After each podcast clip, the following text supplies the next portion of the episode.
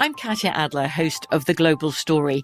Over the last 25 years, I've covered conflicts in the Middle East, political and economic crises in Europe, drug cartels in Mexico. Now I'm covering the stories behind the news all over the world in conversation with those who break it. Join me Monday to Friday to find out what's happening, why, and what it all means. Follow the global story from the BBC wherever you listen to podcasts. Xumo Play is your destination for endless entertainment. With a diverse lineup of 350 plus live channels, movies, and full TV series, you'll easily find something to watch right away. And the best part? It's all free. Love music? Get lost in the 90s with iHeart 90s, dance away with hip hop beats, and more on the iHeartRadio music channels. No logins, no signups, no accounts, no hassle. So what are you waiting for? Start streaming at play.xumo.com or download from the app and Google Play stores today. All you can stream with Xumo Play.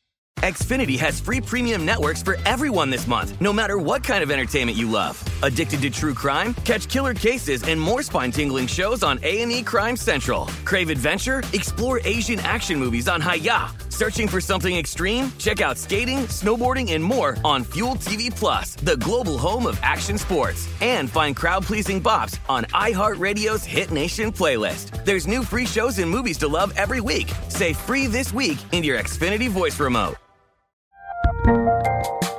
There's a lot happening these days.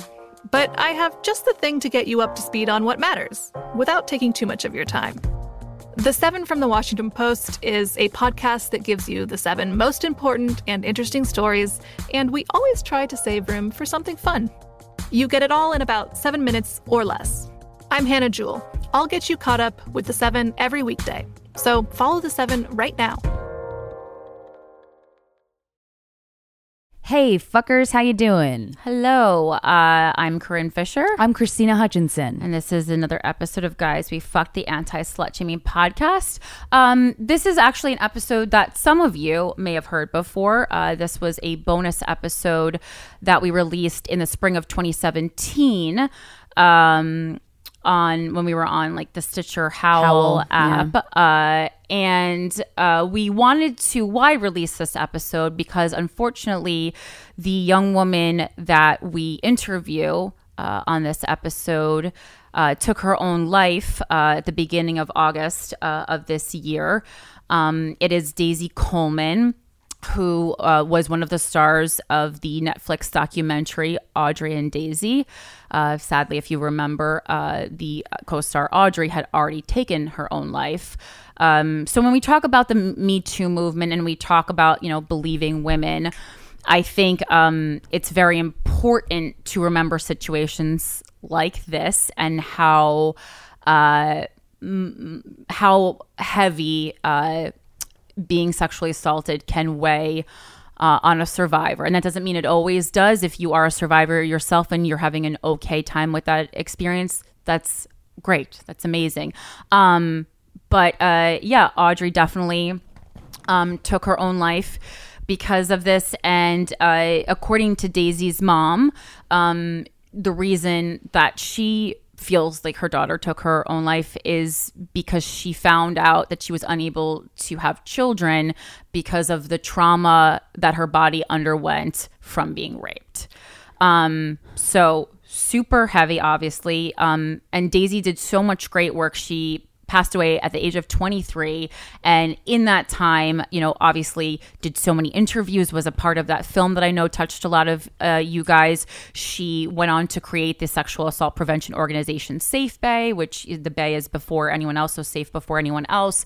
In 2017 which we've you know done some things to raise money for. And obviously if you can take a look at that website that's you know everyone else who works with that organization is still keeping it going. But when Daisy passed away, the cut did a beautiful piece on her, and so many people reached out because they had remembered Daisy from our show. Um, and she was also apparently working on a film at the time, and the cast and crew I know uh, kind of expressed that they would feel a lot of healing.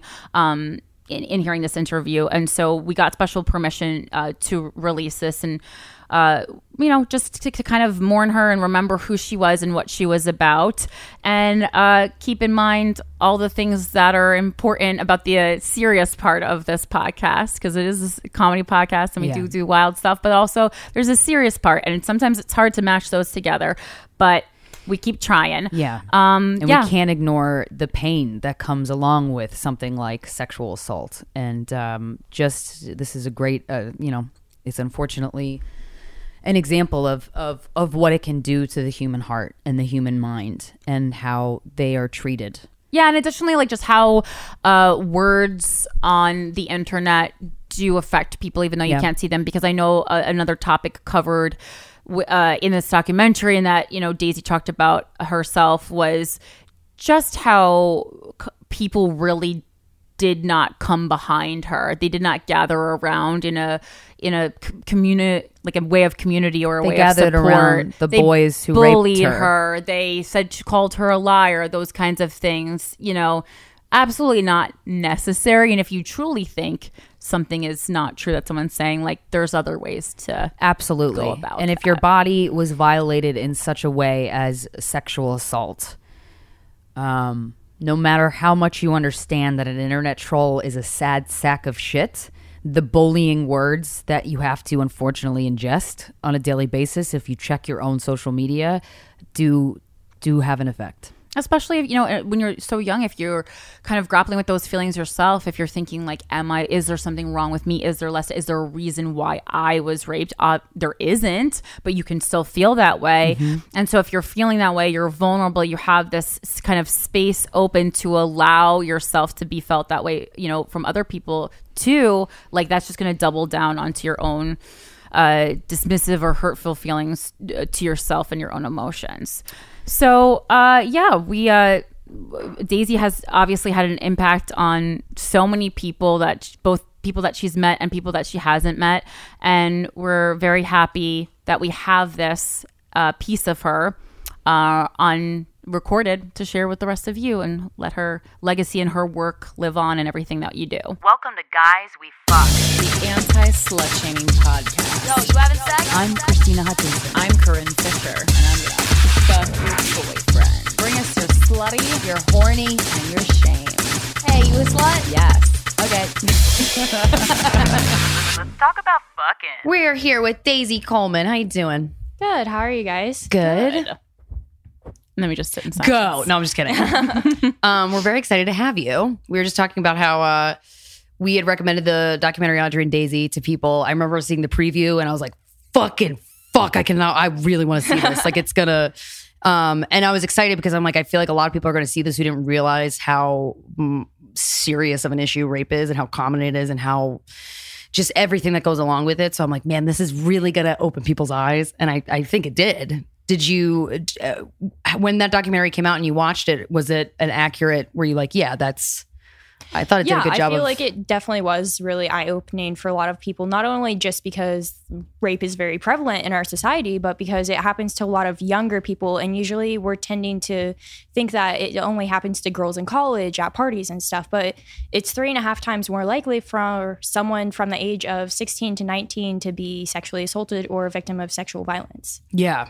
Yeah, and that's something that like we talk about this all the time, but like I did not know how common it was until mm-hmm. we get floods of emails all the time, at least at least a couple times a day from somebody who has been sexually assaulted, and I'm like, Jesus Christ, this is like, it's why insane. aren't we talking about this? And it, it's it's insane that there's no there's no requirements to talk about it in public education is bullshit, and there's just so many things that are bullshit about it. But like with your specific in uh instance like that was such an infuri i mean it's all infuriating but like god damn it i wanted to punch a wall after watching the documentary.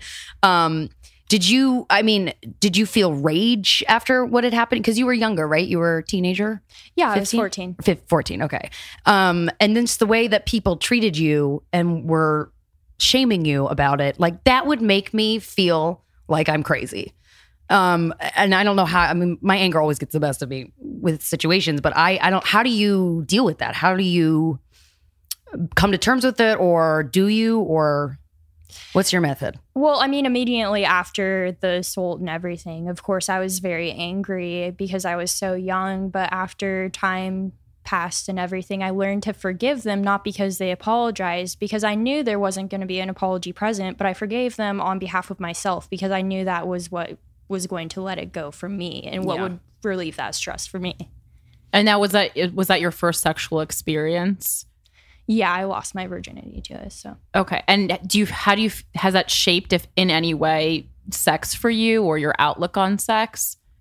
Uh, not necessarily. For two years, I didn't really date, and I kind of strayed away from guys for a really long time. Mhm. Um, so I just kind of stayed away from the dating scene. Didn't really like guys for a while. I came out I was bisexual my sophomore year, and I was more tendency towards girls Mhm. because of that. So Yeah. So do you had you had uh b- like at 14 is super young, but had you had bisexual like feelings before that? Or do you think oh yeah, of course, I've always been like super weird and gay, but it's not weird. But it was just more um obvious after the assault because I was less um attracted towards men because Mhm. of Yeah. so it's just interesting like in the nature versus nurture conversation to have you know something that happens in your life uh, like kind of sway you in the direction more towards women i mean it makes perfect sense yeah definitely Yeah, a lot of people talk about. I have so many different types of conversations about this with people who have been raped, and then they're they're just hypersexual, and they kind of always were. Um, and then people kind of pin them as like, "Well, you're hypersexual because you were raped." It's like, well, no. I mean, I some in some cases. Yes, but in like my one of my close friends, like she was always that way. So just because she likes sex, and it was this weird dynamic of like sh- she had to ask herself, like, shit, am I fucking all these people because I because I want control over something, or is it just because I've always been the sexual? And she kind of figured out that I've just always been the sexual, and it's like, but to have it happen as your first sexual experience, like, ah, god damn, I just want to punch. I don't know. It's that's crazy. um now i want to talk about eh, obviously like you can expand from what we saw in the documentary because that's only a small piece of it but what were the reaction from the, what was the reaction from the community uh, for those who have seen for those who haven't seen uh, after the assault So do you mean the like community of Maryville? Yeah. Or- Yeah, like how because it was treated you. negative. So I Yeah. kind of want to. Yeah. There's a lot of slut shaming that goes uh, with into being a rape survivor. Unfortunately, Yeah. So a lot of people from Maryville didn't really have much of a response towards the film. A lot of them um, Really? had no comments. Hmm. Yeah. just no comments. But how was it for you You as an individual person living there? Like obviously we know from Oh, the film, but for people, I don't live in Maryville no anymore. Yeah, but when you did, yeah. How many years did you live there for? A couple years after that, No, we um were pushed out of town basically. So Be- but because of the reaction, right? yeah. and what and what what was being said to you guys what was being or to you like what was being everyone was talking about it in school and they were labeling you as the bad guy Yeah, basically, um, kids would jump out in the hallway and call me names like slut and stuff. Um, most of it was online though, because it's a lot easier for people to hide behind a screen. mm-hmm yeah everyone's a fucking it's like we're all drivers in our car and we'll honk at you all day but then when we're face to face we'll be like oh hello excuse me it's Yeah, like, uh, exactly. okay yeah all right Ugh. um so when you moved to a new town how was that like was it a fresh start did it feel truly like a fresh start or Well, I didn't necessarily move to a new town. I moved to um, my ho- my hometown, so that was originally where I was from, and Right. then I moved to Maryville, and then after all that happened, I moved back. Yeah. So, what do you do? You know a lot of other people who were sexually assaulted. Uh, now, after the film has been released, yes, and after Ah. my case blew up on social media and throughout the media, um, a lot of survivors came forward to me and told me about their stories, and I made a lot of connections with a lot of people because of it. That's great. And do you give like people like what advice would you give to people uh, who are dealing with it, especially if they or they're dealing with something that happened to them that young, and you're still trying to cope with people, humanity, reality, society, all these other things you're trying to like understand and take in, but then that happens and it just like rocks your world. Yeah, it definitely um, throws off your sense of self identity and everything. So I would definitely um, want any survivor to know that they're not alone in what they're going through and that there's millions of other people who have gone through what they've gone through and that they're willing to support them and stand behind them and that if someone's being a freaking dick then not to listen to them because there's millions of people like that in the world. But what they say isn't going to matter in the end because what matters is what those people that love you say. Yeah, and how you feel about yourself. Because it's like you can let those things, it's so easy to let negative comments seep into your self conscious. And um, especially when it's after something traumatic happened and they're mocking you for, For sure. it. And you're the person who got, you were the victim in the situation. And it's like, oh my God. But it's like you have to build that strong stability for yourself to to be able to carry you through. Yeah, and your and your commentary on people you love being a real uh, kind of like foundation for you is interesting because your older brother sitting right here. We can see him, and uh, yeah, his reaction in the film Audrey and Daisy was really, you know, it's the that kind of anger that anyone who has a, a, a sibling, especially an older brother. Uh, would know. And now you guys are working together with an organization called SafeBAE so can you kind of t- uh, tell us a little bit how that came about how you guys decided to do it together? Well, originally, SafeBAE was co founded by three other survivors that I was working with and that I met um, just kind of through the weeds of everything. And um, basically, we were founded in what was it, November of 2015? So it's mm-hmm. been quite a while that we've been up and running. Um, but basically, from there, we developed ourselves as a 501c3. So we're a non for profit. Mm-hmm. And now we travel to schools and we basically talk to high school students and college students about their Title IX rights, what consent mm. is, bystander intervention. And our main goal is to educate because what we've noticed is education is obviously lacking in schools. And that's what we need to bring. What have you ever heard uh, through traveling to these schools and talking to students? Have you ever heard somebody come up to you and they're just being honest, but it's like, dude, or girl, you have it so wrong. Like the your concept of sexual assault. Like, have you ever kind of seen that surface with somebody asking a question uh, that they're genuinely unsure about, and then it's just like, well, is it rape if she's asleep or something like that? I mean, I haven't necessarily heard it to that extent, but people do have misconceptions about assault and rape all the time. Like people think that if you're being raped, it has to be someone jumping out of an alleyway mm-hmm. and just like attacking you. And most of the time, it's someone that you know and trust. There's Right. just many things that people don't really realize. Yeah, and the one thing, as Corinne and I kind of educated ourselves more on the issue of like rape kit backlogs in cities and stuff, and it's like, good God, there's just so much the legislation surrounding it, and then it's like um, with sexual assault, it's so crazy because the proof or the the statute of limitations is what seven years. Yeah it's, To report it's pretty assault? low I But then, so to prove it, you've had to have gotten the kit right away within 48 hours, I believe is the is the time period. And then, but if there's no proof, which there's so many reasons why there wouldn't be, or there's no witness, it's like what what what's the case? And it sucks. Like it's like, is there a way that we could solve sexual assault cases specifically that isn't innocent until proven guilty? I don't know. I don't know if you have any thoughts on that. I It's mean, just- honestly, I wish I had an answer for that. Yeah. But um, obviously, the judicial judicial system has been quite a failure for the past few years for all survivors. So that's why we're trying to attack the education portion of this and actually change the context of our society. And what are when you go to these schools? What are what are the types? Obviously, you don't have to like do this presentation for us, but what kind of what kind of things are you or exercises or talks are you giving them? Like a little summary of that. Uh, we actually like to show some of the videos that we made, which are an educational series, which you can go to safebay.org and get from um, our event manager, Shale, and um, she'll email them to you. There's some about if a survivor comes to you and confides to you about what happens, what you should respond with, and what you shouldn't respond with. Um, there's things about bystander intervention, what your Title IX rights are, and et cetera, et cetera. how shouldn't? What's the wrong way to respond to a friend who's confiding in you?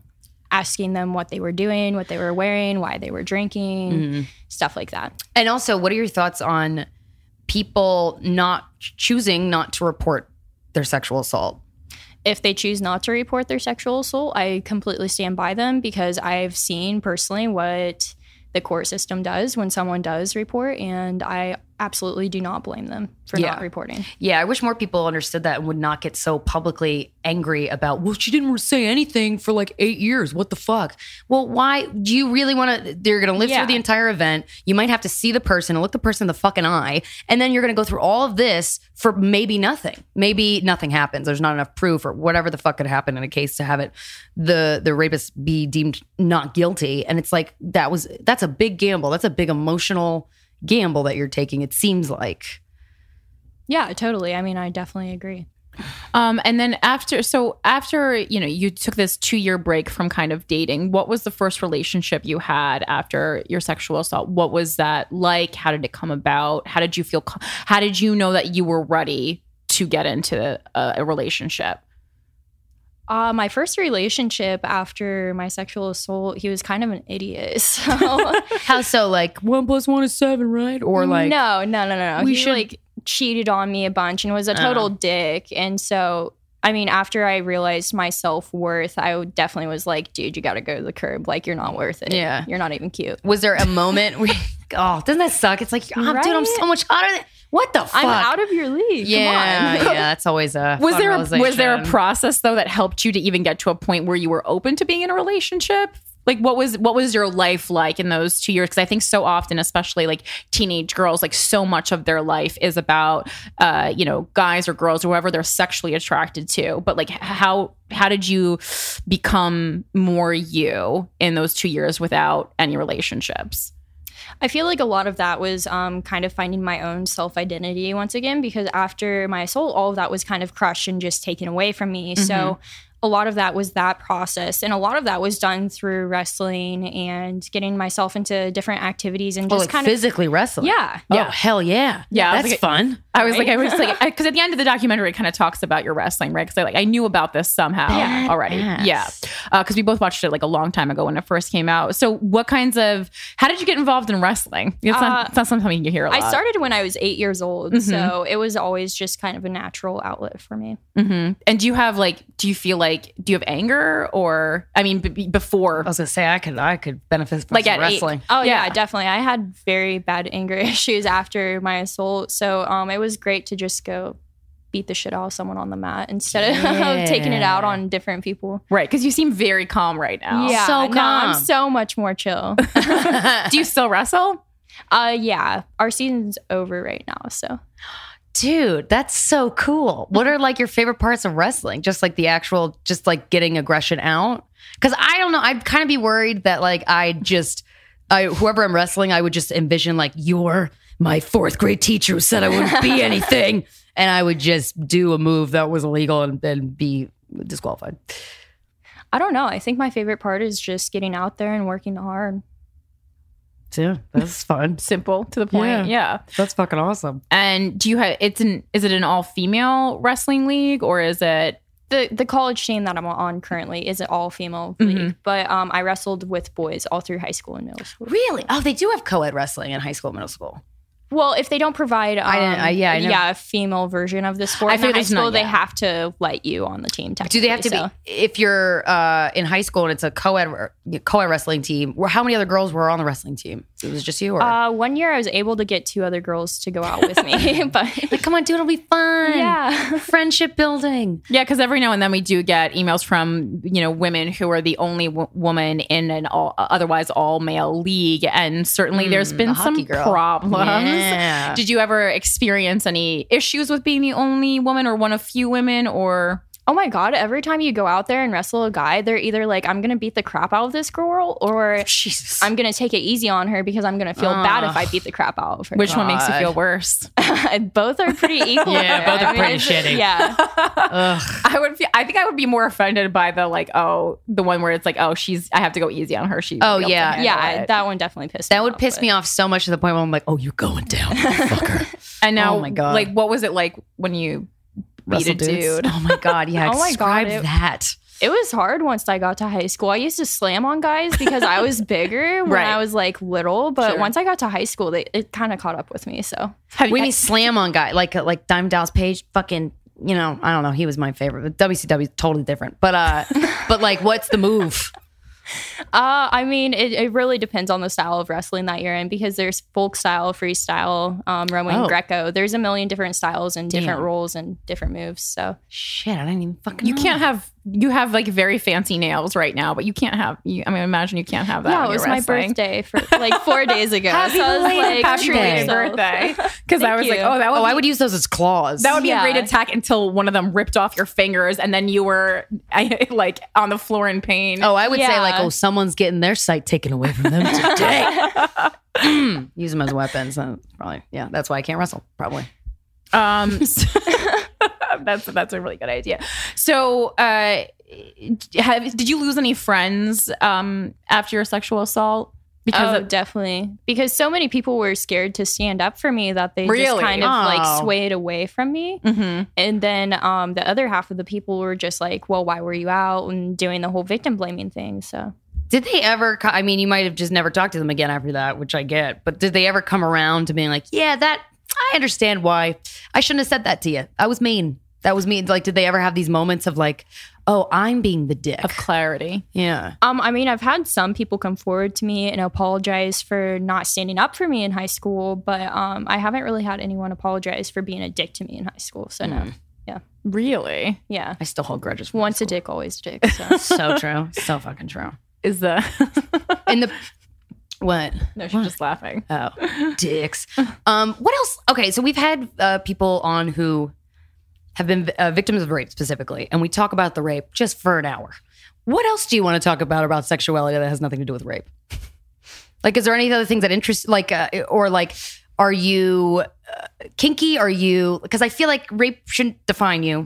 Sorry to put your older brother. Oh yeah, that's probably weird. We don't have to talk about that in front Well, of him. or you can go to the kitchen. Yeah, or you can just you know or Don't talk- just go- just don't make direct talk to eye Steven. contact during it. but like you know a, a person who has been sexually assaulted is so much more than that and it's like i don't want to have i'm like we i don't want to have another person come on here who was raped and we just talk about that because i feel like you have other things that It you probably want to talk define you. about It's not the only Yeah, thing about sure. you. yeah i mean i get tired when people say the guys we fucked girls so i can't even imagine how you feel about people just Right. you know Well, I mean, I'm, Or is it I'm, not a s- problem? I'm super open minded now. Like, I'm super supportive of strippers and shit. Like, if you want to go show Hell your body, yeah. then hell yeah, go do that. oh I love And did you clubs. have a, a negative opinion uh, of strippers beforehand, or Oh no, I've always been pretty. yeah strippers rule I was like, oh, you had you this can like make four enlightened k a moment. week, then do it. Right? Yeah. Oh, so I've been in some. Which where were we at? In, at Nashville. Mm. The stripper. They were like did these Spider Man moves, and it was the most impressive shit I've very- ever seen. clubs. And They're they fucking acrobats. slam their I heels couldn't on the do that. floor. Woo! I was like, God damn, she deserves an award because yeah, that's they, really impressive. they deserve 4K a week. Definitely. Yeah, if yeah. you can do shit like that on a pool, then yeah. and I, I also love like because I've been to strip clubs. I'm like, this isn't a fun experience because it's just like uh, the strippers being like, I didn't tell my son I was getting back into stripping. I don't know what I'm going to say. I'm like, oh, I don't know what to tell you. Oh God. Um, but then like other ones, I love seeing strippers who are badass on stage, but also they just like you see them taking a guy for a ride, and the guy's like, "You love me, okay?" And it's like, oh, it's, Yeah, just milking the money out Yeah, of them. Like a guy says they like penguins, and they're like, "Oh yeah, I love penguins." you Like- do fate. I don't know. This show is sponsored by Better Help. Getting stuff off your chest is incredible. It's so therapeutic. We all carry around different stressors. Some of them are big, some of them are small, a lot of them are very big. Uh, but we keep them bottled up and it could start affecting us negatively. And then we act like a jerk to the people we love. And we're like, this is not how I want to be. Therapy has saved my life personally. There are so many benefits of it. It empowers you to be the best version of yourself. And it isn't just for those who've experienced major trauma, although if you have experienced major trauma, highly recommend. If you're thinking of starting therapy, give BetterHelp a try. It's entirely online, designated to be convenient, flexible, and suited to your schedule. You just fill out a questionnaire and you get matched with a licensed therapist, and you could switch at any time. Finding a therapist is like dating. They're not all going to work out in the first try. BetterHelp understands that. Get it off your chest with BetterHelp. Visit betterhelp.com slash guys to get 10% off your first month. That's betterhelp.com slash guys. Guys, the weather's getting warmer. It's time to say goodbye to your jackets and all your sweaters, and you got to refresh your wardrobe. Well, luckily, I found Quince. And now you have too, because you're listening to this. Now I've got a lineup of timeless pieces that keep me looking effortlessly chic year after year. By partnering directly with top factories, Quince cuts out the cost of the middleman and passes the savings on to us. And if you go to their website, the amount of categories they have travel, lookbooks, men, women, home, babies, and kids their stuff is so cute. So I own a couple items from Quince, and one of them is the Italian leather hand woven crossbody purse in green. Emerald, and I get compliments on it all the time. It's a small purse, which I really love because then I don't put as many things in it. Um, guys, Quince is amazing. They have uh, very luxury items for very cheap prices. Get warm weather ready, baby, with Quince. Go to quince.com slash GWF for free shipping on your order and 365 day returns. That's Q-U-I-N-C-E dot com slash GWF to get free shipping and 365 day returns. Quince dot com slash GWF. From BBC Radio 4, Britain's biggest paranormal podcast is going on a road trip. I thought in that moment, oh my God, we've summoned something from this board. This is Uncanny USA. He says, Somebody's in the house, and I screamed. Listen to Uncanny USA wherever you get your BBC podcasts, if you dare.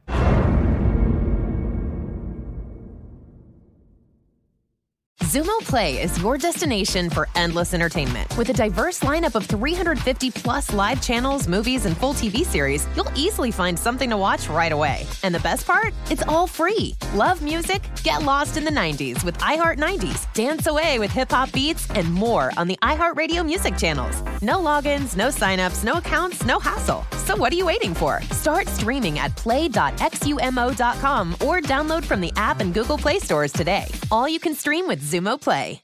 What other stuff do you um have you ever been to a I'm gonna ask this in front of your brother, but if so if you don't want to answer, you don't have to. But if you want to go downstairs, you're more than welcome. Stephen's down there. have you ever been to a sex club?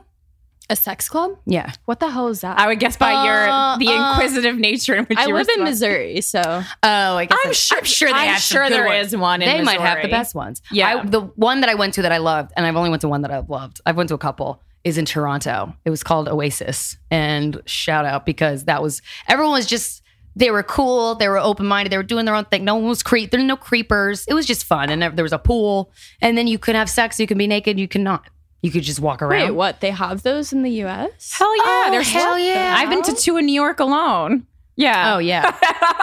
Your manager's like, uh, She's thumbs like, up. Girl, do they? Yeah, no, 100%. Um, I mean, basically, hating. Your brother is hating everything. they're just they're just they're like you know they're safe spaces where you have you have to go through some kind of a vetting process usually Yeah. to get in you have to pay like not a crazy amount of money but enough that like you're not just gonna go there to watch. You're gonna you're gonna you're, serious. you're gonna be there because you want to be there. Like if you throw down a hundred dollars like that's not a five dollar cover. You want to be there. Yeah. And, and it's just an environment that's very welcoming and very uh, focused on safety. There's condoms everywhere. There's security people. And if anyone does something weird, you just tell, like, it's it's safe. It's very safe. The ones that I've experienced. The one in Atlantic City. Just don't go to one in Atlantic well City. Well, Atlantic City It's my only advice. as a whole it's just a, is know. a cesspool Yeah. shout out to Atlantic City shout out, you guys. You tried. You can move, though. If you Well, I mean, that's maybe. a lot Donald Trump's fault too. I know. he was like, "Let's make this better," but n- then I just made the rest of the town even more poor than they already were. I mean, that was And that's the basically Trump his, effect. his plan. Um,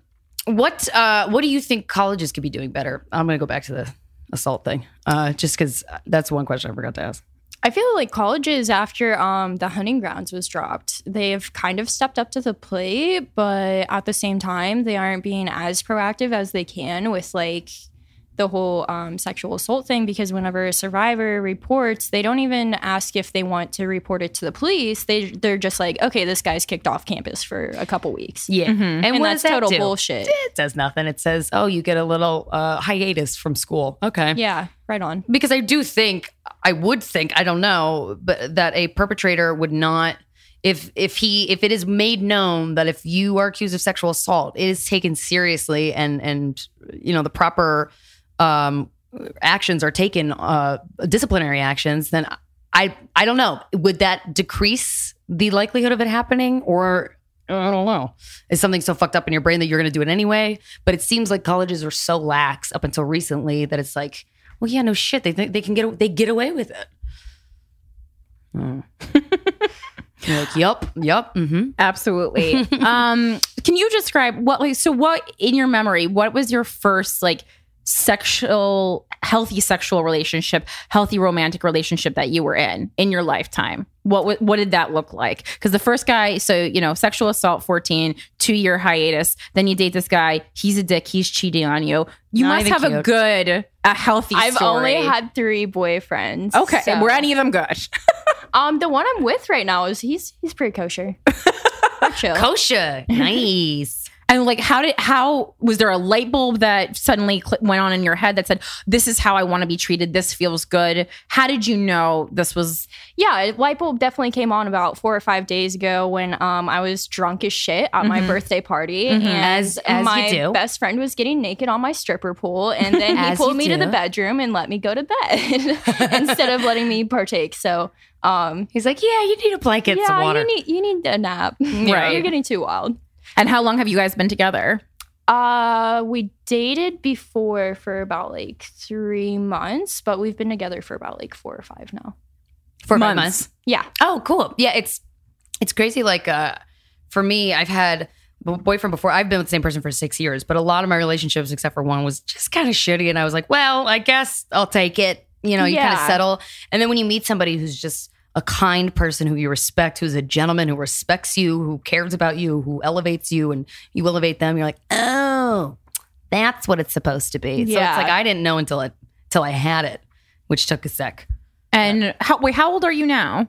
I just turned 20 the other day, so. Oh my goodness. Yeah, I'm a baby. 20. Do people ever talk to like you're like, oh, you're a baby, you're only 20? Do you get do you hate that? Oh my god, all the time. Yeah. I feel like people are very condescending to younger people. It's like, you know, I don't need that shit. Especially in the tattoo industry because everyone's like 25 when they start, and I started at 18. So like, As an artist? like- yeah, for Mhm. sure. And everyone just kind of like looks down on you. They're like, you're the underdog. You're Yeah. too young for this shit, and you just kind of you You're gotta like, step all over them when you're better. than Yeah. them. You'll see. So are you doing really well in the tattoo industry right now? yeah, I would say so. I'm currently moving shops because I wanted to be in a bigger city. So, And where's your new shop going to be? uh, Excelsior Springs, Missouri. Where- Oh, I was like, Yeah, uh, middle of nowhere. okay. Has anybody ever asked for like a tattoo that you're like, bro, listen, Like a penis tattoo. Or like, I want the word love Anus tattoo. on my eyelid. Or Um, that. that's a good idea. Someone came to me the other week and they wanted a golf ball tattooed on their ass, and I was like, "That's just a circle with some dots on it." Are you sure? But like shading, but I want to like shade. I want like a shadow on the golf ball. We Well, just always- loves golf. I oh yeah, I always wondered Yeah. like how much say does the tattoo artist have when like the, the person is clearly making a poor decision? How much say do you Yeah. have to talk them out of that? Do you butt in or not? If you want to get some stupid shit tattooed on you, I'm gonna tell you it's stupid. But if in the end you really want it, I'll do it. But Okay. if you come to me with something racist or homophobic, Oh, or people do like, that? yeah, people want What the like stupid Tat- shit like on their body, Like, like, Nazi things or Swastikas. Yeah. Oh yeah. Nazi Yeah. things. See, I can't even say the word. Wait, so can no, you, you think I'm kidding? What People have you said no and- We to? specifics. yeah, what Um, have you some said guy no to? wanted me to fix his um blood um gang tattoo on his chest. oh, like and he's a member like, of the Bloods, yeah. Yeah, well, he thinks he is. We live in Missouri.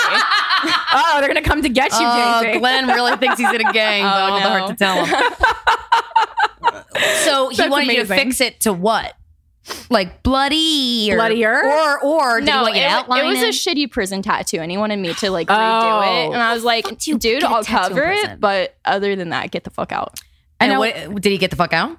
Yeah. Oh, well, good. What kind of safety precautions do you take? Because my mom, I mean, I wanted to tattoo for years. My mom is, you know, like, I'll make sure it's safe. Like, it's very safe. Obviously, people are doing it. There are things in like prison, prison it's probably not tattoos that are less For safe.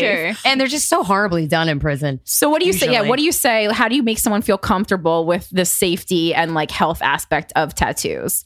I usually like to open my needles and my tubes in front of my customers so that way they Uh. know that like everything's fresh. I'm not like using some HIV needle on you. Like it's all chill. Just pulled this from AIDS. So uh, what do you got? A peace sign? Yeah. Okay. That's always good. That's good. Yeah.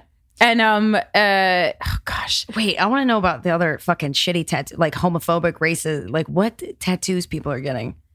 Uh, a lot of people want the rebel flag, but like it's not just the rebel flag that they want, flag, but right? like Hmm. yeah, they want stupid shit with it. That's like totally racist, and like you can tell it's racist, but like they're just like no, it's it's it's my past. expression of who I Yeah. am. And And, who you like- are sucks, bro. and I'm who I taking part of am is a racist. yeah.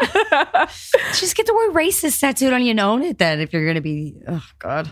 No, you were were you have you always been into tattoo culture or is that something that came about later in your life? Yeah, I never wanted Barbie dolls unless they had tattoos on them. So Oh, oh yeah. because you know what? That's interesting because I always was like, I was always farther away from making the decision, but I was like, man, I think I just want to be like tatted up when I get older. And then as I get older, I'm like, I could do it. I could do it. And then I'm just too much of a pussy to make the leap.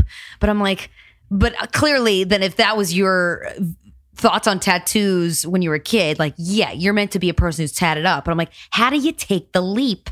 Because some people who are just covered in tats, like, that's a big commitment. Uh, I don't know. When I was 16, I got my first tattoo, and ever since then, I was like, put more on my body for Christmas for my birthday. I'm gonna get tattoos. Yeah. Now, did so who who had to sign off for that when you were 16? Uh, my mom did. And was there a conversation, or was she just totally okay with that? Uh, she kind of tried to talk me out of getting visible tattoos. She's like, "You might want to be a doctor someday," and I'm like, "I probably don't." Yeah, it's like you know yourself already. It's like Yeah, if you're going to be a doctor or not. Yeah. What was your first tattoo? Uh, it was actually on my shoulder. I was gonna get it on my arm, but she talked me to getting it on my shoulder. so you Um, got on my arms yeah. later. but when I was finally 17 a year later, I was like, nope, it's not happening. Put it on my arm. Let's do it. And, what is it? Uh, I actually got the horde symbol from World of Warcraft. That's awesome. That's adorable. I love that. Aw, good start. yeah, I'm that like, was my first know how to visible tattoo. Well, that's a strong was so start. You got to start with a real message of who you are. Just go for it. Do you have a thing in your head of like, I want to want this tattoo for a certain amount of time to know I should get it? Because that's the other thing that I was like, I just changed my mind all That's time. definitely how it was before. But as I got into the tattoo industry and I was meeting other artists and they were like, oh, I have this dope idea, I was like, put it on my body. oh yeah. Have you ever regretted a tattoo? I have Moval tattooed on my ass, but that's about it. What does it say? What? Moval, and that's the college I go to. Oh, I was like, is Mo Val like the kids are saying it to? Well, you can cover like it up if you something? wanted to, uh, right? I, I don't know if I can cover it up though, because my friend did it one time in the dorms when we were like super drunk. Was so there a tattoo? like- There's a tattoo. The person had a tattoo gun, right? yeah, yeah. It, we had a machine in the dorms. It was my machine, so Oh, okay. yeah. Oh, yeah, because you had been tatting him by that point. No, there was so. I feel like there's like I have a friend um who ha- who is has a lot of tattoos visible, just like you, and she always shares these like heinous stories of how people treat her, basically like less of a woman and less of a human because she has these tattoos. Can you speak to any experiences? Oh my god! with that? Sometimes you're like spoken to as like a degenerate almost. What? Like Mhm. One of my friends is like super tatted up, and he went to Macy's to buy a pair of socks, and he went to the back to go grab the socks, and like some old lady was just following him around the store, making sure he wasn't stealing shit, and like followed him out of the store, and she's like, "Can I check your receipt?" He's like, "One pair of socks." I got What one pair fuck? of socks. Like Right. what the shit? God, that's like 1950. I didn't even know people thought that still. No, all the time. Yeah, she's. it- It's just I like guess in New York, it's like no. My friend lives in New York. Heinous experiences all the time. She posts them on Facebook. Well, I mean, because I don't have tattoos. That's why I've never encountered. Well, yeah, and that's why I've never really thought about it because there's a lot of things that you can look at a person and think, oh, I bet they get shit for that. But tattoos in 2017 was not something that I thought we were still dealing with. Um, and there is shit. also some kind of a connection that a lot of times people feel like you are, yeah, like trashy or like like slut, basically slut shamed because oh yeah, you're a the tattoo. tramp stamp was a What if a term I mean, why is the why is there this societal connection between sexuality and tattoos? yeah, what you the fuck. Daisy?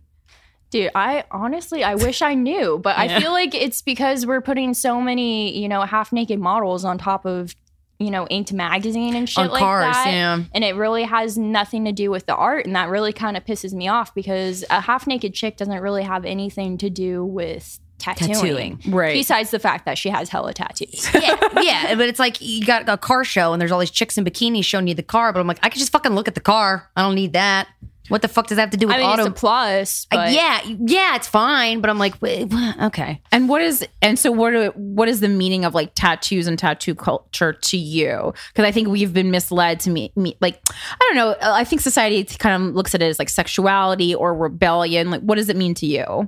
I feel like it's a completely different form of art. Like other Mm-hmm. forms of art, they'll go away someday. Some of it might burn in a fire or it just Mm. might get lost in like time. Mm-hmm. But tattoos are the only thing that are really permanent and that you're going to take to the grave. And I think that's there's something really important behind that. Yeah, that is the kind of beautiful part about it. There's You a lot of have it commitment till to you it. die. Yeah. Are there any of your tattoos that like tell a certain story or have really special significance? Do they all?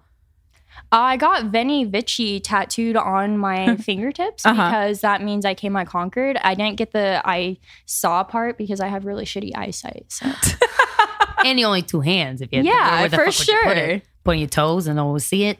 Do you have like one artist that you always go to? Do you switch? Because I know some people are like they can only go to one artist. If they go to another artist, it's like cheating. Oh Yeah. yeah, like your hairstylist. yeah, Yeah. for sure. I feel like a lot of people are um, dedicated to their artists, and that's cool and all. But um, I want to, you know, have a mix of artists. I want to see their perspectives of it, and you know, I feel like it's cool to get different art.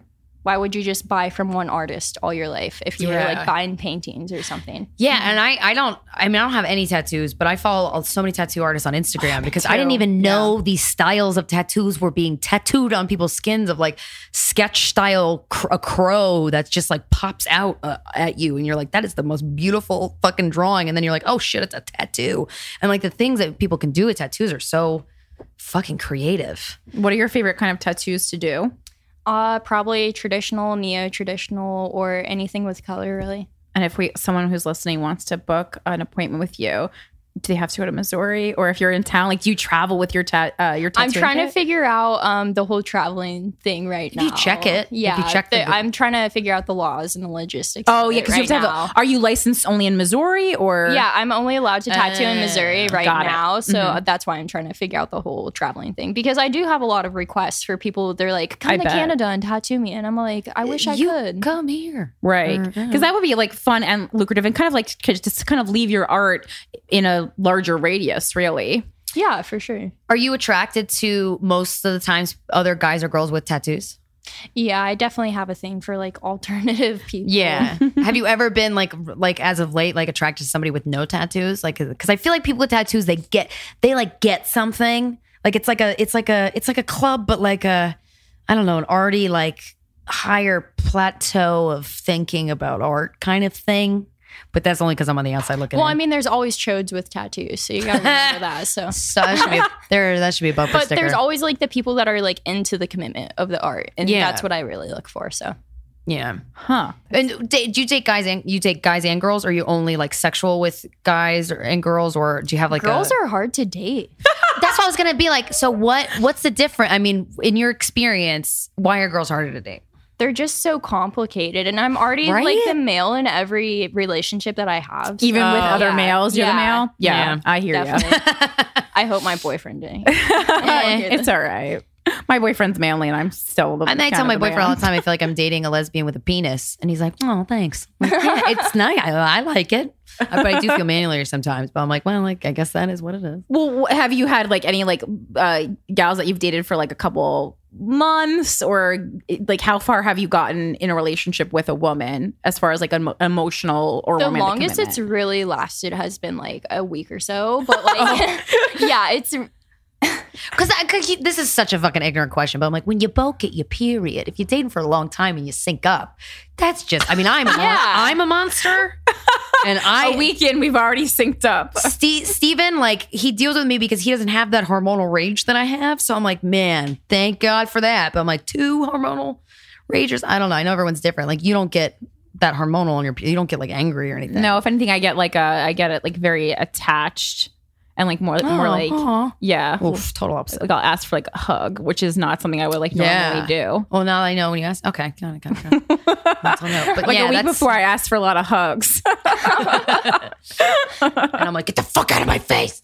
So you know, do you uh do you feel like the way you dress is like a reflection of you? Do you feel like it's uh something that you did to kind of like take control of your life back in some ways, or does it? Or are we just reading too much into this and you just like the way it fucking looks? Uh, I mean, for a long time after my assault, so Mhm. like about two or three years, I was like a straight scene kid. It was a terrible oh, phase. scene kids. Yeah.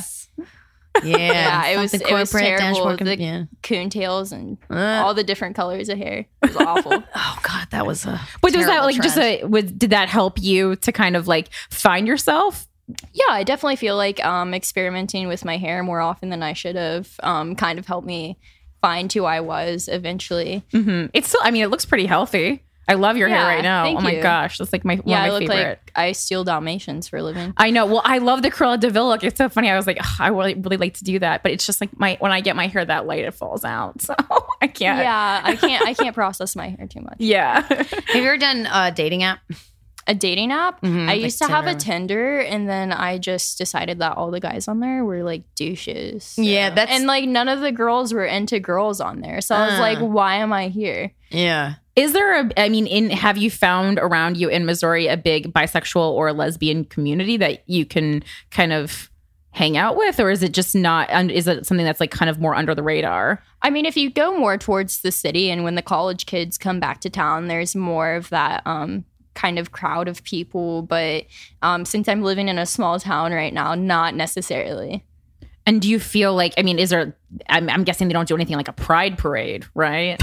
Oh no, in Missouri, So all never. 10 people. not not in the whole line. not in the whole state, not even in the city. Okay, maybe in Kansas City, but the rest of Missouri is kind of yeah. I mean, is there like because I mean, I watched this documentary like small. I think it's called Small Town Gay Club, and it basically you know goes around to just as you would think small town gay clubs, and I th- I found it was it was really interesting because in these tiny towns where you know sexuality wasn't even something you could barely talk about especially not something like that's part of the lgbtq community uh, there were these places where people really thrived and expressed themselves have you ever been to any place like that near your hometown or just totally don't know of it existing Uh no, I know it exists in the city Mhm. anyways, but it it honestly does not exist in small town Missouri. Yeah. huh Especially since I grew up in town where um I graduated with 32 people and I was Oh, like literally 32. the only kid that partied in my high school. The class. only one. Well, yeah, 32, so everyone just looked at me like I was a Satan child most of the time. So a satan child Wow. Yeah. She has fun. You She's from Satan. very nice i don't Were you much different when you were 18? Two years ago Yeah, I know. I'm like, what was that last yeah, month? I mean, when I was 18, I was engaged to that douchebag. So Oh, Wait, how did that come oh, about? rewind. How did he ask you? okay, it was it was really lame how he asked. I'm sure to. it was. he Yeah. Pushed all his the details. skateboard in front of you with a bouquet of flowers No, not even that. And it, skateboard ran we over the flowers. To like Casey's, which is a gas station in Missouri, No. to get pizza. What? And he was like, "What if I married So he took you out and to I was dinner. Like, That's it. what if i married you That's it. Yeah. but that was that an actual request and what'd Yeah. you say? And I was like, "What do you mean?" And he's like, "Well, I already gave you a promise ring. What was what if it was like an engagement ring?" And I was like 18 at the time, so I was like, "Hell yeah, I'm gonna get married and get more money from FAFSA. Why not?" Oh, Jesus. I wouldn't even. Dude, there are financial benefits to marriage. This, I mean, Yeah. that's true. Yeah, the government really wants you to get married. Yeah. So wait, so he was like, "You want to get like an engagement ring?" You're like, "Okay," and he's like, "Okay," and then he got. Yeah. but he didn't have it that night. Did you have so? no, ha- I already had it on. It was a promise ring that he. so he was just like, "I'm going to transfer that ring," and now it's an engagement ring. He didn't Pretty even buy a new ring. No, so wait, and then you Oh, were wearing God. a promise ring that he wouldn't cheat on you, but he was uh, like, Was that the promise though, or was the promise like, "You're great"? no Promise. but wait, so did he? Was it his idea to give you a promise ring, or was Yeah. it your idea? yeah, no. So he What's was like promise? obviously a serial cheater, and he was like, if I give her this promise ring, She'll Yeah. never suspect. yeah. wow. I, Yeah. You know what? I, I promise rings are such an interesting thing because a lot of people did it, but I'm like, what? Do you, what's the promise? What is the promise in a promise ring? I honestly don't know that we're gonna get married eventually. yeah, that's the that's. I mean, so that's it's a precursor to the real. that is promise. the promise. Yeah. Yes, It's a promise to the legal promise. It's a promise. It's, it's like a save the date on your finger. Oh yeah. save the date on our love. That's what it is. it's gonna happen. I'm not ready, but yet. I don't know when. It's coming. I, oh boy. Okay. what is a pro- okay? All right. Well, I mean, just, well, before somebody gives you a promise ring, do you discuss it about the the the intentions of the promise, or does he know that you're into that promise? So he's just like, I'm gonna fucking give her this, and she's gonna love it. yeah, basically. Oh, and I you told loved you it. he was like Yeah. a total douche, Douche. But yeah. Jesus. Mm, mm, mm, mm. Oh, promise rings. Do you have a certain like list of things that you look for in a mate now or in a partner? No that- promise that you didn't have before that you've learned from experiences, mostly negative. yeah, like what are the things you're like? Well, if he does this, I'm out. So tattoos, we got it. Yeah. Yeah, yeah. He was like super controlling of me. So if a guy ever tells me like what to wear, I'm like, no, you you gotta go. Bye. Okay, so no controlling. Yeah, He would tell no you what to wear. controlling. Would he Yeah. be like, that skirt's too short. Everyone's going to look at you. And then my penis is going to shrink. Basically, what that means. What else? What else? What else are red flags for you?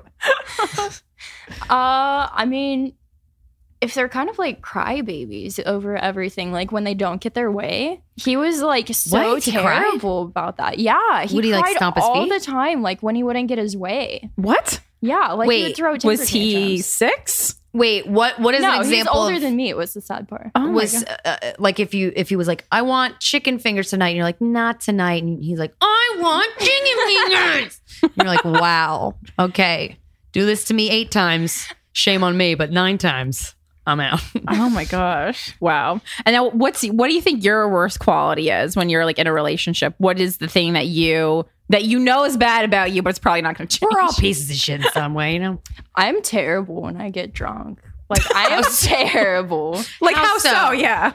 The other you spread night, rumors about people that no, aren't no, true no, no, no. Like the other friend do that. night when my boyfriend was like trying to have a heart to heart with me, I was like, "You're my favorite person tonight for 350." What yeah but like that's kind of funny Yeah, that's funny. did he think it was funny didn't or was it like, very funny at the time. oh it hurts yeah, we were trying to have to like a heart to heart. I, I totally called him like a hooker. So hey baby I'll pay you a couple bucks if you shake that ass Yeah, that That's just sounds fun. It's not the time for a serious conversation. If somebody had to try, every time anybody's ever had to seriously talk to me when I am drinking, I'm like, "Let- uh, let's just wait. It's not the time and the place, really, and especially not on your birthday. Are you? Uh, but apart from like when you're drinking, are you difficult to have a heart to heart with, or because you said you you have a lot of masculine qualities, and that's yeah, yeah. one. I mean, I definitely do have like a hard time opening up. So I feel like that kind of like puts guys off because I'm supposed to be sensitive, but I'm not the one crying during Finding Dory. Mic drop. That's what I would have said to him when I took the promise ring off and threw it in his face. oh my god, that is really funny. I mean, it was an emotional movie. I don't know. right. Do you cry? Are you a crier? Some because some women and men, like some men I know, are criers, and I like that when it, there's like a fine line. Obviously, like if you throw a temper tantrum when you don't get your way and you cry, like Right. eh. But like I love when a man can like be comfortable enough to like yeah, cry and if, doesn't give a if he shit. can be like sensitive when it's like rational, then yeah, Yeah. that's definitely like something I look to. are you are you a crier? Do you cry? No. Yeah. Matthew McConaughey gets me sometimes. What the fuck is how does wow. he make you What? cry? Yeah. What is it specifically about Have him? you True seen Detective? him in Interstellar? Oh, Oh my oh, God. no. I missed Interstellar. That did it look was good, though. It I'm- was good. So that was his one performance that really spoke to you. Yeah, it killed me. I was gonna say, what's that movie he was in? He was on the beach. He's like, I don't know, I don't, whatever. Well, that's interesting because I'm not very emotional in real life as far as crying, but I cry all the time during movies. Sometimes during Oh. episodes of Sex in the City or Girls. I mean, that's not not my proudest moments, but it really just does happen. I don't know what it is about it though. Oh, I cry all all the time. Just cry when I'm happy. Cry yeah, when I'm confused. I don't think I've ever cried when I was happy.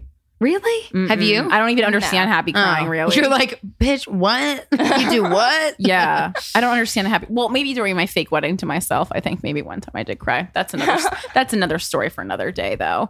Um, so we're gonna wrap up soon. But what? So let's go back to the SafeBAE because I know we definitely want to promote this. Like, how can people get involved with SafeBAE if they want to? And it's Safe S A F E Bay, like Yoma Bay B A Yeah, E. before anyone or anything else. Okay. Yeah.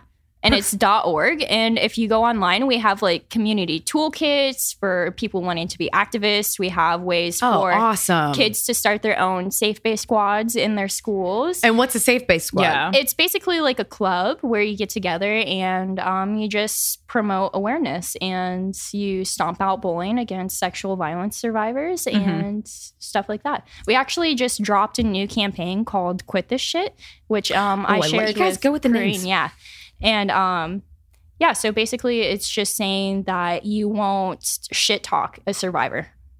That's great. And I like that I like the language I like that it's called quit this shit because it's like when people a lot of times talk about sexual violence and what could we be doing better and blah blah blah it's like y- you know, talk to me like I'm a human. Like that. Yeah. That's language I understand. That's a concept I grasp immediately. I don't need to like. It's you know- language for millennials, la- language Yeah. for how we live today. Because I mean, I think for something to work, it certainly has to feel feel accessible and not like you know, not like just a class in in college. It needs to feel like something I can use in my everyday life. It can't be like this elite, elitist talk because a lot of times uh, social activism is like feels like it's only for people who have a oh. 4.0. Yeah, it, it's sometimes it's so cut and dry, and I feel like that's why it's so important that the um, board on SafeBAE we're so young, so we're actually able to like relate to the people that we're talking to, and Yeah. they're just not staring at us like we're a fifty year old woman preaching to them. Like, Right. And they feel they relate to you automatically. And then you've been through similar instances. So it's like, okay, I can, I can uh, express what I'm thinking, even if I don't know, I can just like think out loud to you and help me figure out what the fuck like to do next or, or whatever. yeah, That's good. And um, just last thing, uh, as a survivor, what advice? I'm sure you've been asked this before. Would you give to other survivors? Because we have a lot of uh, survivors listening. Uh, to other survivors, I would just say don't be afraid to reach out. You know, there's going to be a lot of people that are going to be down on you, but there's twice as many people that are going to be supportive of you. And it's not healthy to keep all that in. You need to get that out. You need to talk to someone about it. You know, your existence existence is important and you're significant. So you need to talk about your story. It's important. Yeah. I do have one more question. Go ahead. Social media justice. Thoughts. Do you know what I mean? Like uh we we talked about it a couple times uh on the podcast with the law does you wrong you, you do the steps, the ideal steps that you could do the, the most you could do legally after getting sexually assaulted. Nothing gets done. What do you do? And then uh you know a couple people have and we've witnessed it in our own uh, New York City specifically New York City comedy community of outing a rapist. People Um, turn to social media. They out them on Twitter or Instagram. the the authorities aren't doing anything to help. And then i do i did see it work. I saw the person get banned from from performing. Um Wow. yeah. But have you do you have experiences with that or do you have friends that have done that? Or what are your thoughts on that? Um, to an extent, because when my case did go viral, um, Anonymous picked it up, and those people who were bullying me before, they were definitely shut down immediately. nice. Oh yeah. Anonymous twitter. That they do some good shit Yeah, they're pretty wild. Yeah. have you ever had heard of had anybody like go to social media or you have you ever known anybody to go to social media to be like you know what this person assaulted me and i'm tired of keeping it in and i'm tired of people not believing me and the authorities didn't do anything have you ever had uh, known anybody yeah, there's that? actually um, one girl that I worked with this past fall who, like, she reported to her campus. They didn't do anything about it, and they actually ended up kicking her off because they were saying that she was slandering this guy. wow. So she took it to the internet, and it ended up that her story got picked up and reopened. So wow Yeah. oh shit Yeah. that's like a really productive thing to happen from yeah, for sure. Jeez, because it's so. It's, yeah, I, I don't. I don't know how I feel on it, but also I've seen it do what I would think someone would intend it to do is like at least Enrage people. enrage people and then stop working with that person. Like I, Yeah. I want to know. I don't want to work with that person. Right. Like I hear. Yeah. I mean, it's just like it's so often, and it's like, oh, do you know so and so? Yeah, actually, they uh, had sexually assaulted a friend of mine. I'm like, ah, fuck. Well, not talking to them. And it- it's like, Yeah. I I kind of rely on people to tell me those types of things, either to me personally or somewhere that I could see it to like kind of distance myself because that's the only thing I know how to do to make it better. I don't even know. It's a confusing concept to me, but Yeah. I don't know. Good and bad things. All right. Um, so thank you very much for coming and sitting down with us. Yeah, and thank you for having me. do you like people? Are you okay with people reaching out to you on Twitter, or what's the best way if someone Yeah, wants to? Yeah, both um, my Twitter and my Instagram are public. So and What's the the, handles? what's the the handle, Handle. for um, my Instagram Oh. is actually Grapple Me Mate, and that's Oh, that's funny. yeah, it's spelled G R A P P L E M E and then M eight. okay? Nice. Perfect. And then on, on Twitter you are Daisy Coleman. Just search me up. You'll Daisy find me. Coleman. Perfect. Nice. Well, thank you so much for sitting down with us. This has been guys. We fucked the anti slut shaming podcast. We'll talk to you next week.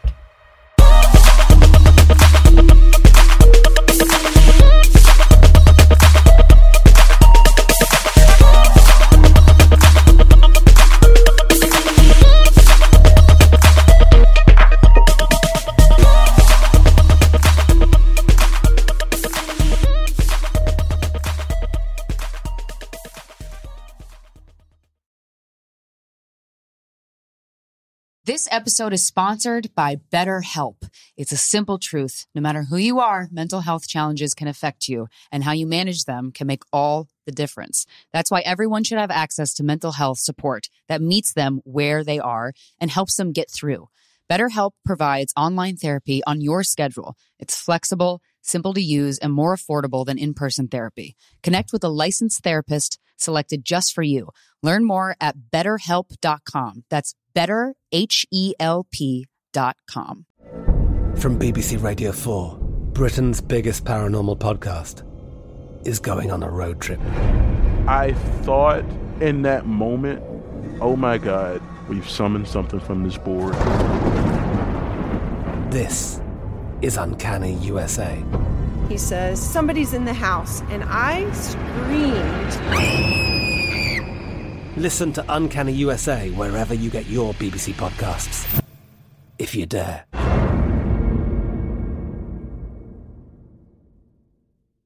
Xumo Play is your destination for endless entertainment. With a diverse lineup of 350 plus live channels, movies, and full TV series, you'll easily find something to watch right away. And the best part? It's all free. Love music? Get lost in the 90s with iHeart 90s, dance away with hip hop beats, and more on the iHeartRadio music channels. No logins, no signups, no accounts, no hassle. So what are you waiting for? Start streaming at play.xumo.com or download from the app and Google Play stores today. All you can stream with Zumo Play.